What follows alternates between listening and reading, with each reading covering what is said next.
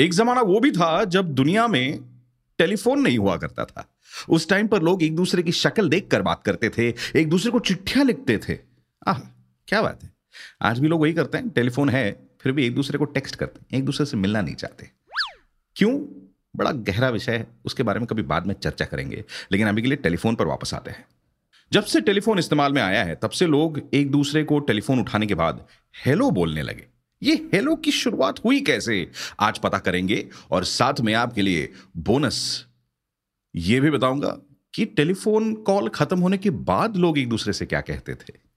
शुरू करते हैं। ये है ब्रेन बिस्किट्स ओला, ये स्पेनिश वर्ड जिसका मीनिंग होता है स्टॉप एक्चुअली एक फ्रेंच वर्ड है। लेकिन हेलो ये जो वर्ड आज हम यूज़ करते हैं, ये सबसे पहले एक मैगजीन में छपा 1826 में। हेलो उसके बाद जनरली हे आज हम लोग जैसे हे वर्ड यूज़ करते हैं, उसकी तरह इस्तेमाल किया जाने लगा।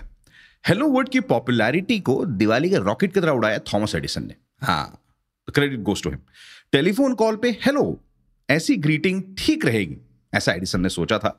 एंड ही इमेजिन कि टेलीफोन्स रिंग नहीं करेंगे टेलीफोन शुरू रहेगा हमेशा।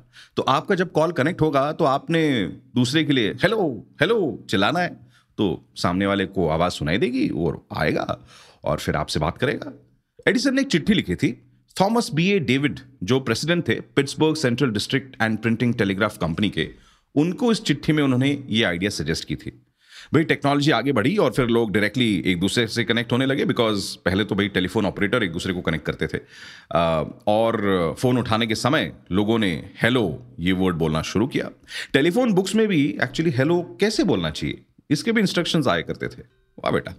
तब से लेकर आज तक हेलो ये वर्ड फ़ोन कॉल्स पे इस्तेमाल हो रहा है। लेकिन पुराने जमाने में बात खत्म होने के बाद गुड बाय नहीं कहते थे। लोग कहते थे that is all for now episode खत्म होने के पहले ये ज़रूर बता दो कि अगला एपिसोड सुन के चाय और समोसे का दिल करेगा बेटा। तो जरा संभल के, है ना? ब्रिन बिस्किट्स में फिर से मिलेंगे। Stay tuned and don't forget to follow the show